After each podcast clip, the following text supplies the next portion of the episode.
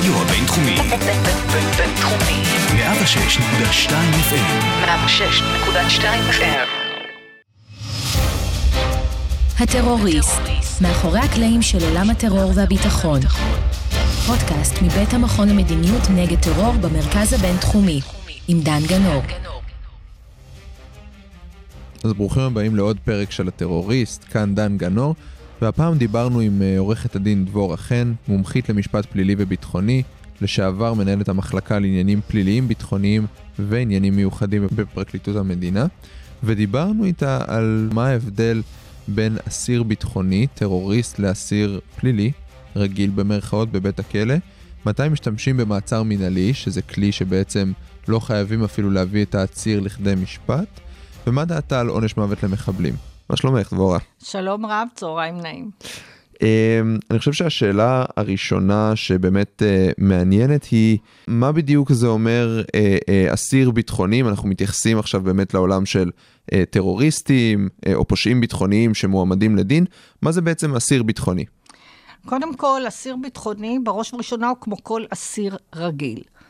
אה, כל ההתייחסות לאסיר כאסיר ביטחוני, הוא בעצם הוא פועל יוצא של אה, הנחיות פנימיות של שירות בתי הסוהר, ובמסגרת זה, לפי אה, פקודת אה, אה, נציבות שירות בתי הסוהר, אסיר ביטחוני מוגדר, אסיר אשר נחשד, הואשם או הרשע בגין ביצוע עבירה שעל פי טיבה ונסיבותיה היא עבירה ביטחונית והוגדרה כעבירה ביטחונית מובהקת. עכשיו, זאת ההגדרה אה, היבשה. בפועל, מה שאנחנו אה, בפי העם קוראים אסירים ביטחוניים, נכון להיום, הפועל היוצא, הלא הגדרות יכולות להיות רחבות מאוד, השאלה כיצד הן מיושמות. אז ההגדרה המקובלת, או הנוהל המקובל של אסירים ביטחוניים בשירות בתי הסוהר, לפי מיטב ידיעתי, מכוון בעיקר לפעילי טרור ששייכים לארגונים כמו חמאס, פת"ח, אה, ג'יהאד איסלאמי וכיוצא באלה, להבדיל נניח מאדם, בין אם הוא יהודי או ערבי, שהורשע בעבירת ריגול. הוא אולי יקבל את הטייטל של אסיר ביטחוני בנוגע לחלק מזכויותיו, אבל הוא לא יהיה כלוא לא עם אנשי החמאס, ולא עם אנשי הפת"ח, ולא עם אנשי uh, הג'יהאד האיסלאמי, הוא יהיה כלוא בדרך כלל עם כל האסירים הפליליים הרגילים. ויש התייחסות למשל לאנשים שהם לא משויכים לארגון, הרי ב-2015 היה גל של מה שנקרא uh, זאבים בודדים, שראינו uh, פיגועי דקירות ו- ודריסות, את יודעת לגבי זה? אני לא יודעת בבירור, אבל בסופו של עניין, אם הוא טרוריסט מהסוג הזה, הוא בדרך כלל מקשר את עצמו לארגון כזה או אחר. Mm-hmm. בדרך כלל, כן. אני חושבת שהאנשים האלה, ככל שהם נידונו לעונשי מאסר, הם uh, היו, uh, למיטב ידיעתי, הם היו כלואים עם האסירים הביטחוניים, אנשי הארגונים. Mm-hmm. עכשיו, גם החלוקה לארגונים, אני מאמינה, אני מעריכה שהיא לא הרמטית, זה הרוב ה... הרוב הקיים היום בבתי סוהר, כמובן שתמיד יש חריגים. כפי שציינתי בתחילת דבריי, זו הוראה מנהלתית. זה לא משהו שקבוע בחוק. כן, זאת אומרת, זה, זה בר שינוי. זה בר שינוי, זה בר שינוי ביישום. אה, זה, זה טוב וזה לא טוב, ומצד אחד זה מאפשר איזושהי גמישות לשירות בתי הסוהר. מצד שני, יש הטוענים שהגמישות יתר הזה הביאה למצב, הביאה גם למצבים שהם אה, לא אה, טובים, כפי שראינו עכשיו במצב אה, שאפשר בריחתם של שישה אסירים מסוכנים. כן, אז באמת, האם יש הבדל בזכויות שניתנים לאסירים ביטחוניים למול אסירים פליליים? למיטב ידיעתי כן. אני לא יכולה להיכנס כרגע לכל הזכויות, אבל... אה, הדבר הבולט ביותר לדעתי, כי השאלה, אלה אה, זכאים לביקורים, ואלה אולי אסיר פלילי ב- לביקורים יותר תכופים, אסירים פליליים רגילים, אם הם התנהגותם בכלא טובה, הם זכאים לחופשות אחרי פרק זמן מסוים, mm-hmm. וכולי וכולי וכולי. אבל הדבר העקרוני לדעתי, אה, החשוב, הוא שאסיר פלילי, מתייחסים אליו כפרט. Mm-hmm. ולפעמים ההתייחסות מנקודת ראותו של האסיר הפלילי הרגיל היא לא טובה. אה, שמו אותו במקום לא טוב, לא נתנו לו מספיק מקלחת. אנשים שמופיעים בעתירות של אסירים, יש אין ספור עתירות כאלה, ויש אסירים פליליים שמתמחים במרכאות בהגשת עתירות וכיוצא באלה. האסירים הביטחוניים, כפי שאמרתי, אנשי הארגונים, הם תחת קבוצה. אין מצב כמעט שאסיר אה, פלוני ששייך לחמאס ולא קיבל מספיק מקלחות, או משהו אחר לא מוצא חן בעיניו, שהוא יפנה מכוח עצמו להנהלת הכלא. לקבוצה יש דובר, והוא מייצג את הקבוצה. עכשיו, המצב הזה אה, במידה מסוימת הוא נוח לשלטונות בתי הכלא, כי הם אה, מתנהלים מול אדם מסוים. אה, למערכת הביטחון יש גם מחשבות שיש לזה יתרונות מסוימים, אבל יש לזה גם לטעמי הרבה מאוד חסרונות, אה, ש... אה, שגורמים לכך שאתה מתנהל מול קבוצה, כלומר, אתה מנציח את המצב של התשתית הארגונית גם בתוך בתי הסוהר, וזה דבר שדורש להערכתי חשיבה מחודשת, שעכשיו אמר השר לביטחון הפנים שהוא יקים ועדה. האם חרף היתרונות שיש למצב הדברים הזה, זה נכון אה, להמשיך אותו, מכיוון שה... אה, ויש לזה יתרונות ביטחוניים, חלקם מדברים עליהם וחלקם לא מדברים עליהם, אה, אבל לטעמי יש פה, הבעיה המרכזית הוא שבעצם אתה מאפשר את ההתארגנות הטרוריסטית תחת איזושהי מטריה ארגונית, גם בתוך בתי הסוהר. כאילו לגיטימית. ש... אני חושבת שזה מעלה הרבה מאוד בעיות. אמ, ואם אנחנו באמת גם מדברים על אסירים ביטחוניים, אי אפשר לא להתייחס לכלי של מעצר מינהלי. אמ, בגדול, עד כמה שאני מבין בזה, ותקני אותי אם אני טועה, זה בעצם כלי שמאפשר לכוחות הביטחון לעצור אה, אסירים ביטחוניים בגלל מסוכנות אה, אה, לביטחון המדינה, גם אם הם לא עברו משפט. זה נפוץ? Uh, המעצר המינהלי הוא קטגוריה נפרדת לחלוטין. Uh, שם uh, התשתית, א', זה, זה דבר שכן מוגדר בחוק. Mm. א', בכלל, מעצר של אנשים במדינת ישראל הוא מוגדר בחוק. אי אפשר ככה לעצור סתם בן אדם, אלא יש אה, חוק שקובע בדיוק אה, מתי ניתן לעצור בן אדם, באיזה תנאים מחזיקים אותו, תוך כמה זמן הוא יבוא לבית משפט. אה, והדברים מאוד מאוד מוגדרים, ורשויות אכיפת החוק אמורות לדקדק בעניין הזה. אה, המעצר המינהלי היה בקום המדינה תחת תקנות שעת חירום, אה, שעוד הבריטים חוקקו אותם, אבל בשנות ה-70 הוא הפך לחוק, חוק סמכויות מעצרים, וגם שם יש הגדרה מיוחדת מתי אפשר אה, אה, לעצור, באיזה תנאים. התנאי המרכזי, אני לא רוצה להיכנס פה, לצטט יותר מדי מהחוקים, mm-hmm. אבל תנאי המרכזי הוא שהבן אדם מהווה סיכון לביטחון המדינה. אה, פה יש אה, שני, שני, שתי דרכים לבצע מעצר מינהלי. אם זה בשטחים, ביהודה ושומרון, מי שמורה על המעצר המינהלי זה מפקד האזור, ואז האדם מובא לבית המשפט הצבאי באזור מגוריו, וכמובן יש לו אפשרות לערער על ההחלטה בעניין המעצר המינהלי ולהגיע עד לבית המשפט העליון. אם זה אה, מעצר מינהלי שמבוצע בתחומי אה, מדינת ישראל, בתחומי הקו הירוק נקרא לזה, אה, גם שם מי שאמור להורות על המעצר המינהלי הוא שר הביטחון. האדם מובא, צריך להיות מובא תוך פרק זמן קצוב בחוק אה, לאישור המעצר לבית המשפט המחוזי, במקום המגורים של ה... במקום שבו הוא עצור, mm-hmm. ואז החשיבות הרבה היא שזה מגיע לטיפולו של נשיא בית המשפט המחוזי הרלוונטי. אה, כלומר, אפילו לא כל שופט מטפל בזה. אה, בית המשפט אה, רשאי להאריך את המעצר המינהלי עד לתקופה של שישה חודשים. כאשר בתום שלושה חודשים הוא חייב לעשות עיון מחדש, הליך של עיון מחדש, אה, אבל בתום השישה חודשים אפשר להאריך את המעצר המינהלי עוד פעם. כשהתנאי הוא ואת... הוכחה של המסוכנות שלו לביטחון המדינה? כן. והדבר הזה קורה למול שופט, למול... אה, אה, בפני נשיא בית משפט המחוזי. היתרון של ההליך הזה, קודם כל, הצ... העציר המינהלי רשאי להיות מיוצג על ידי עורך דין. היתרון של ההליך הזה, שאתה יכול אה, להגיש את הראיות שמצביעות על כך שמדובר במיש, באדם שהוא מסוכן לביטחון המדינה, הוא שאתה יכול להביא את הראיות בפני השופט במעמד צד אחד, כאשר זה בעצם אה, מאפשר לך להביא אה, גם ידיעות מודיעיניות וידיעות רחבות מאוד, שאתה לא יכול להמציא את זה אה, לצד שכנגד.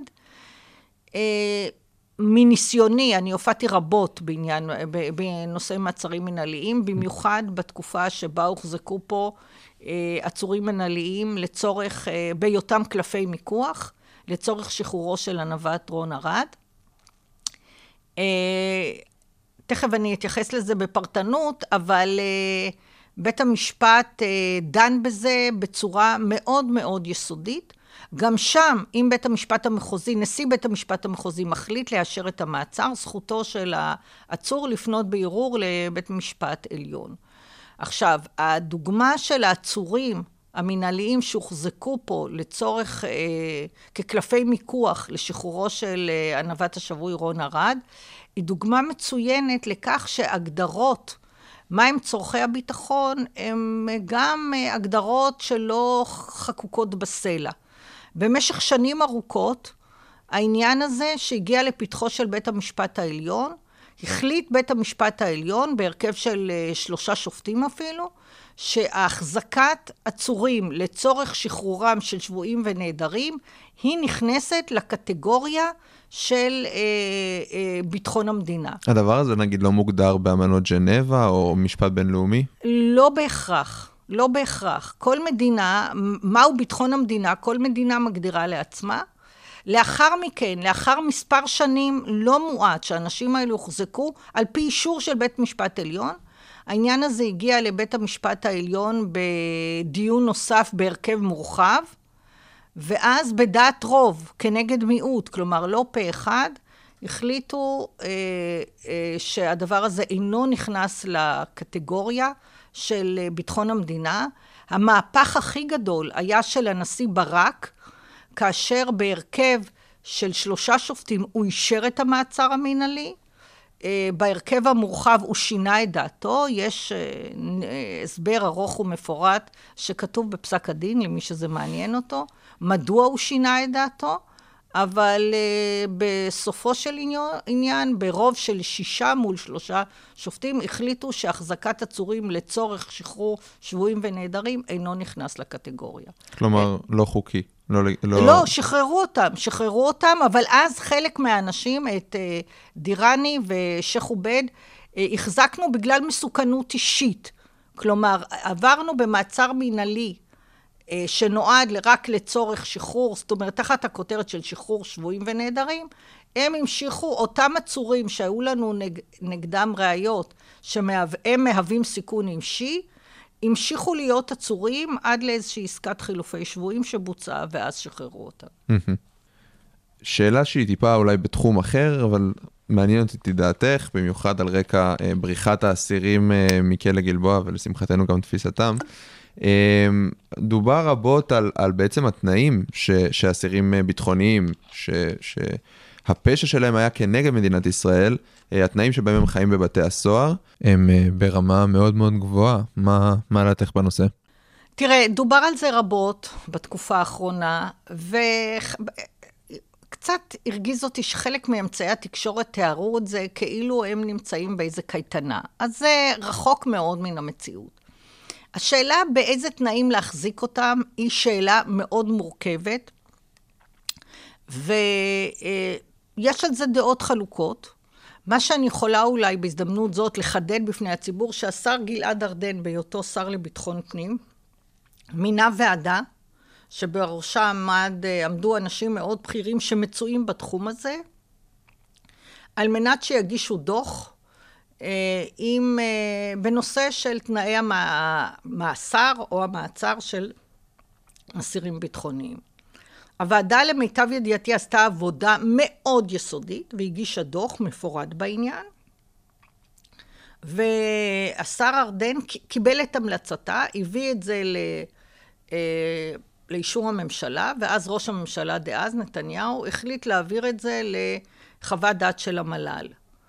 על פי פרסומים, פה אני כבר רוצה להיות זהירה, על פי פרסומים באמצעי התקשורת, אה, הגורמים הביטחוניים, צה"ל ושב"כ, התנגדו ליישום ההמלצות, תכף אני אגיד למה אני חושבת שעשו את זה, ושם זה נתקע.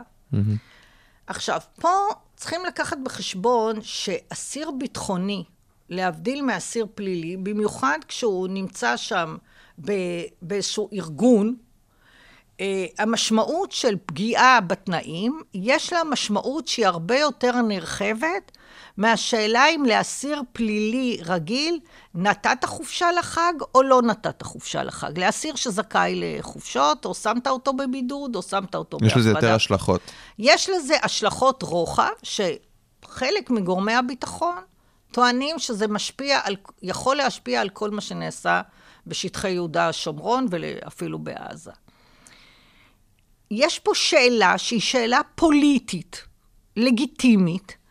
אה, איפה נכון לשים, אה, יש פה אה, סוגיה של ערכים מתנגשים, שעומדת פה על כף המאזניים, ופה כל אחד וטעמיו, יש כאלה שאומרים, ואולי במידה לא מבוטלת של לגיטימיות, שגם אם זה יעלה לנו במחיר של התקוממות כזו או אחרת, צריכים להפגין, לפחות כלפי האסירים, שאין פה, אה, לא יכולים להכתיב לרשויות בתי הסוהר את ההתנהלות מולם.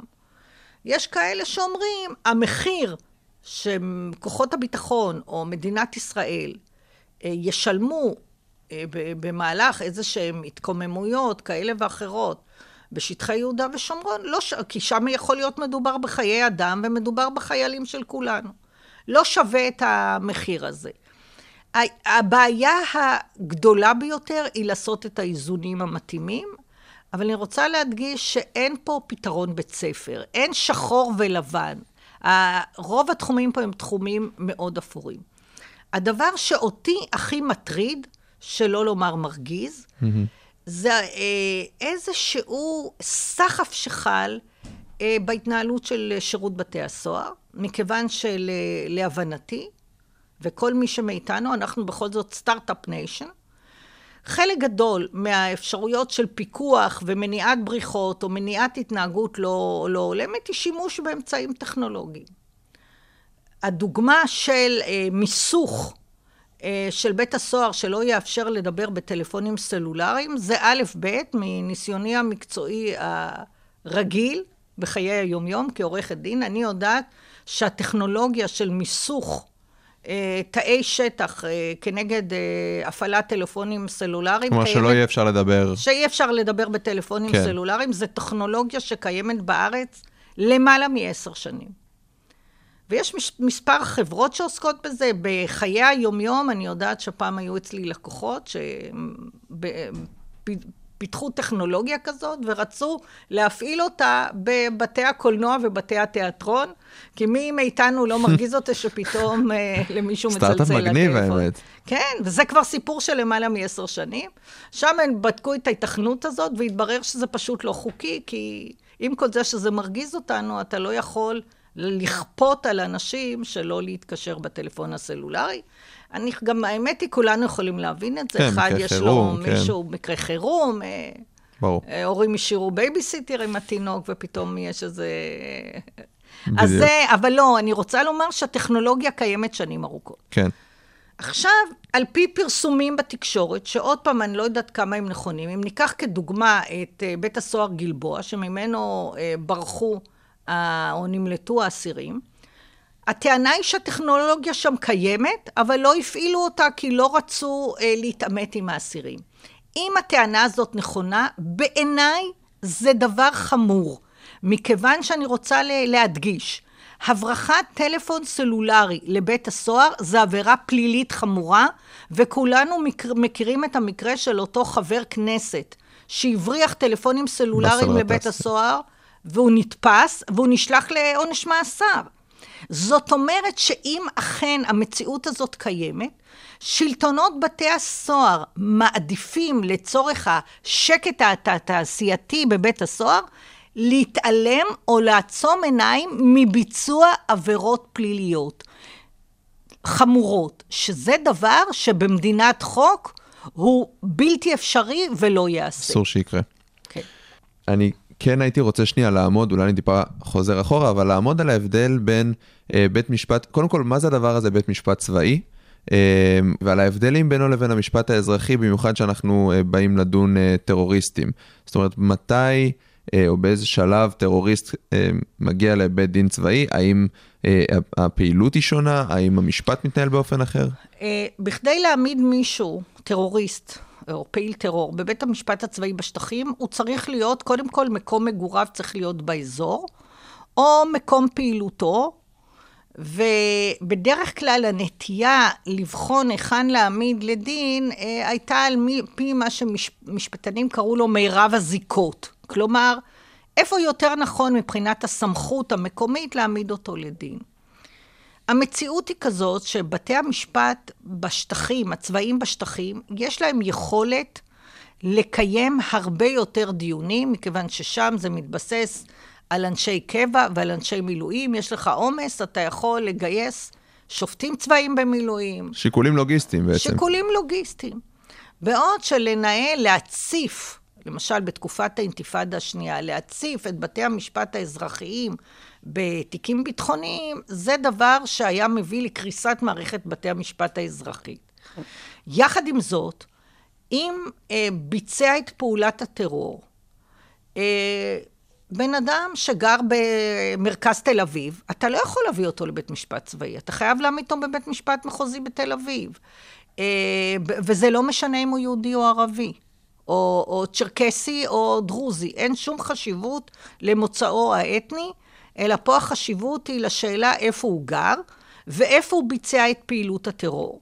מה שאפשר להעמיד פעילי טרור שגרים בשטחים, בשכם או בג'נין או בכל הדברים האלה, אם הם ביצעו פעולת טרור בתוך מתחם הקו הירוק, אז יש סמכות מקומית להעמיד אותם לדין בבית משפט ב- בישראל, בית משפט מחוזי בתל אביב או בחיפה, מכיוון שמקום ביצוע עבירה מקנה סמכות מקומית לבית המשפט. עכשיו, באופן עקרוני, מבחינת הליכי המשפט הפלילי, ב- למעט אה, אה, לוחות זמנים שבבית המשפט הצבאי הם יותר ארוכים מאשר בבית המשפט המחוזי, כלומר השאלה תוך כמה זמן צריך להגיש כתב אישום, mm-hmm. כמה זמן אתה יכול להאריך כל פעם את המעצר עד תום ההליכים. אה, בבית המשפט הצבאי הזמנים האלה יותר אה, ארוכים בדרך כלל, אבל מבחינת כללי המשפט הפלילי ודיני הראיות וחוק סדר הדין הפלילי, גם פה וגם פה זה היינו הך. זאת אומרת, אין הבדל בין הדין, הדין הצבאי, או, או הדין שמופעל על טרוריסטים בבית משפט אזרחי. מבחינת דיני הראיות אין שום הבדל. Mm-hmm. עכשיו, אם אני אחזור רגע אחורה, אה, כשדנו בנושא העצורים המינהליים, במשפט פלילי, העדיפות הראשונה כאשר נעצר פעיל טרור, היא להעמיד אותו לדין פלילי, בין אם זה בבית משפט אזרחי באזור הקו הירוק, בתחום הקו הירוק, או בבית משפט צבאי. זה העדיפות הראשונה לפי הנחיות היועץ המשפטי לממשלה. אבל, לפי כללי דיני הראיות בארץ, אתה צריך להעמיד לסנגוריה את כל חומר הראיות שקיים ברשותך. המצב הזה מביא לכך שראיות שנאספו על ידי מקורות שאתה רוצה להסתיר אותם, או באמצעים טכנולוגיים שאתה לא מעוניין לחשוף אותם, מביאים לחוסר יכולת במקרים מסוימים להעמיד לדין פלילי. ואז אנחנו אה, הולכים לנושא של מעצר מינהלי, אבל זה תמיד בעדיפות שנייה, ובעיקר כאשר אנחנו לא רוצים לחשוף את האופן שבו הושגו הראיות. דרך אגב, בהקשר כן. הזה, פעילי טרור, בחלק גדול מהמקרים, מאוד גאים בפעילות שלהם, ואז הם באים לבית המשפט הצבאי, אה, עושים וי עם שתי האצבעות, ומודים כן. בעבירה. כן. אמ, אני מניח שתהליך כזה של, אה, של העמדה לדין של טרוריסטים דורש שיתופי פעולה אה, בין הפרקליטות לבין, אני מניח, יועצים משפטיים של ארגון, של מוסדות וארגונים כאלה ואחרים, שירותי הביטחון. איך באמת התהליך הזה עובד?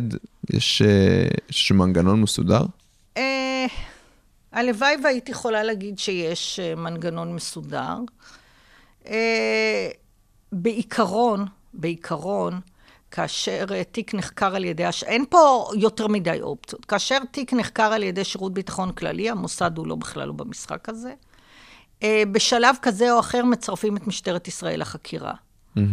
ואז באופן עקרוני, מי שמביא את חומר החקירה לפרקליטות זה המשטרה. אה, אבל אה, הדברים הם הרבה יותר מורכבים והרבה יותר מסובכים, מכיוון שלפעמים החלק המרכזי של ביצוע החקירה אה, נעשה על ידי שירות ביטחון כללי, ואתה פרקליט מנוסה ו... ומוצלח, לא יכול להתעלם מהעניין הזה, ואז אתה צריך שיתוף פעולה מאוד מז'ורי אה, עם אה, שירות ביטחון כללי. ואז בדרך כלל, אני חייבת להגיד, אני יכולה להעיד רק על עצמי, בשנים שאני טיפלתי בדברים האלה, זה היה שמונה שנים, תקופה מאוד ארוכה. הדברים עבדו בצורה פחות או יותר שוטפת. כי אני, אה, אולי כי הייתי כבר פרקליטה מאוד מאוד מנוסה ומאוד אה, אה, עם עמוד שדרה זקוף, אולי אפשר להגיד אפילו כוחנית ואסרטיבית, והבהרתי חד-חד ערכית, שאם יתברר לי שהסתירו ממני דברים, אני לא אתן הגנה לאף אחד. זה דבר שהיה מנטרה אצלי. אצלי לא יקרו שום תרגילים מהסוג הזה, ואכן, לכל אורך uh, תקופת uh, כהונתי, והופעתי בתיקים גדולים מאוד ומורכבים מאוד, uh, בגדול זכיתי לשיתוף פעולה מצוין, וצלחנו את התיקים בגבורה, כמו שאומרים. כן.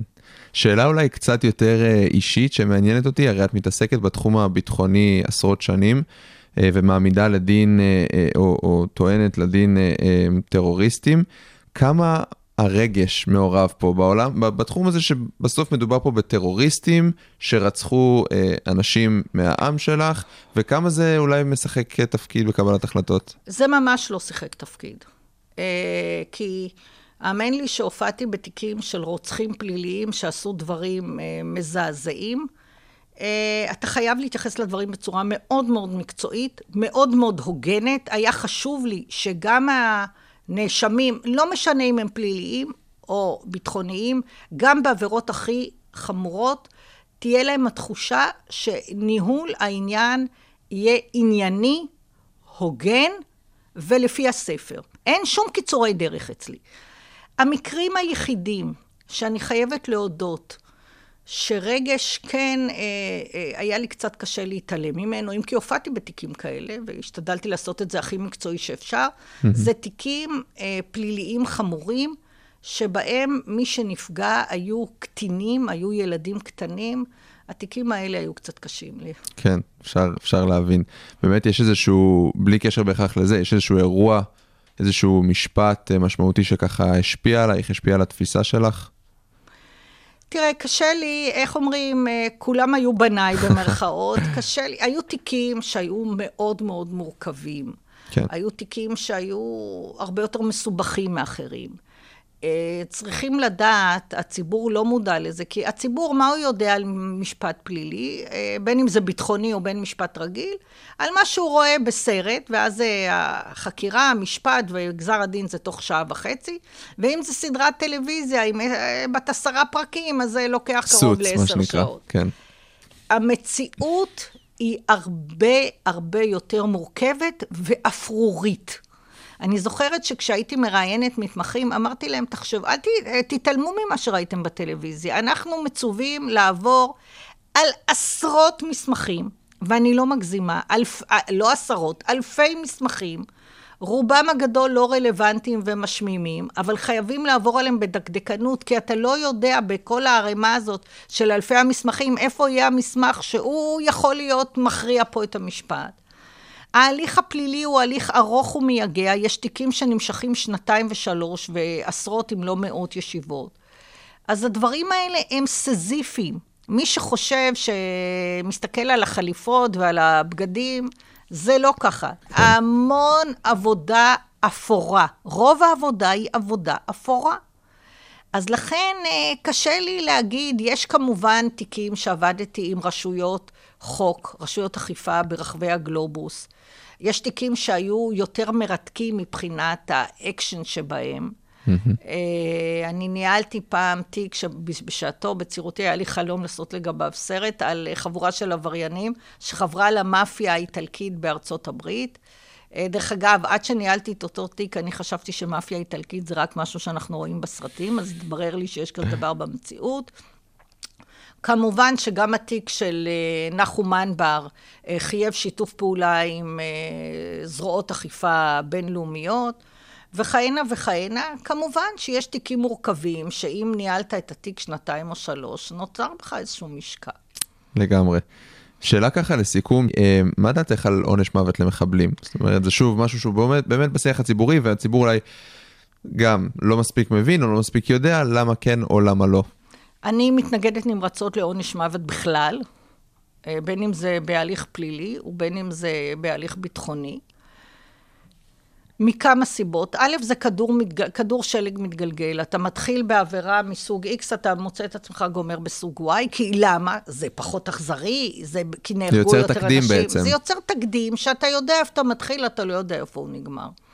עכשיו, עונש מוות הוא משהו סופי.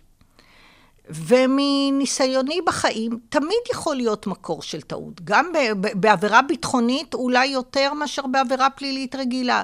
כי אולי זה, הנאשם הספציפי הזה, הוא לא טרוריסט כזה גדול, אבל הארגון החליט להקריב אותו בשביל להגן על, ה, על רב המחבלים האמיתי. Uh, הדברים האלה הם uh, מורכבים.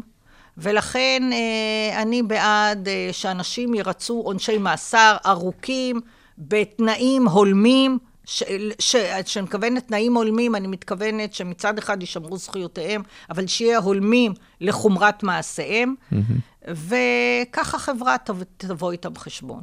עורכת הדין דבורה חן, מומחית במשפט פלילי וביטחוני, תודה רבה שהצטרפת אלינו. תודה רבה גם לך, לעונג היה לי. הפעם זכינו לטעום מנקודת מבטה של מי שראתה את הטרוריסטים מעל דוכן הנאשמים.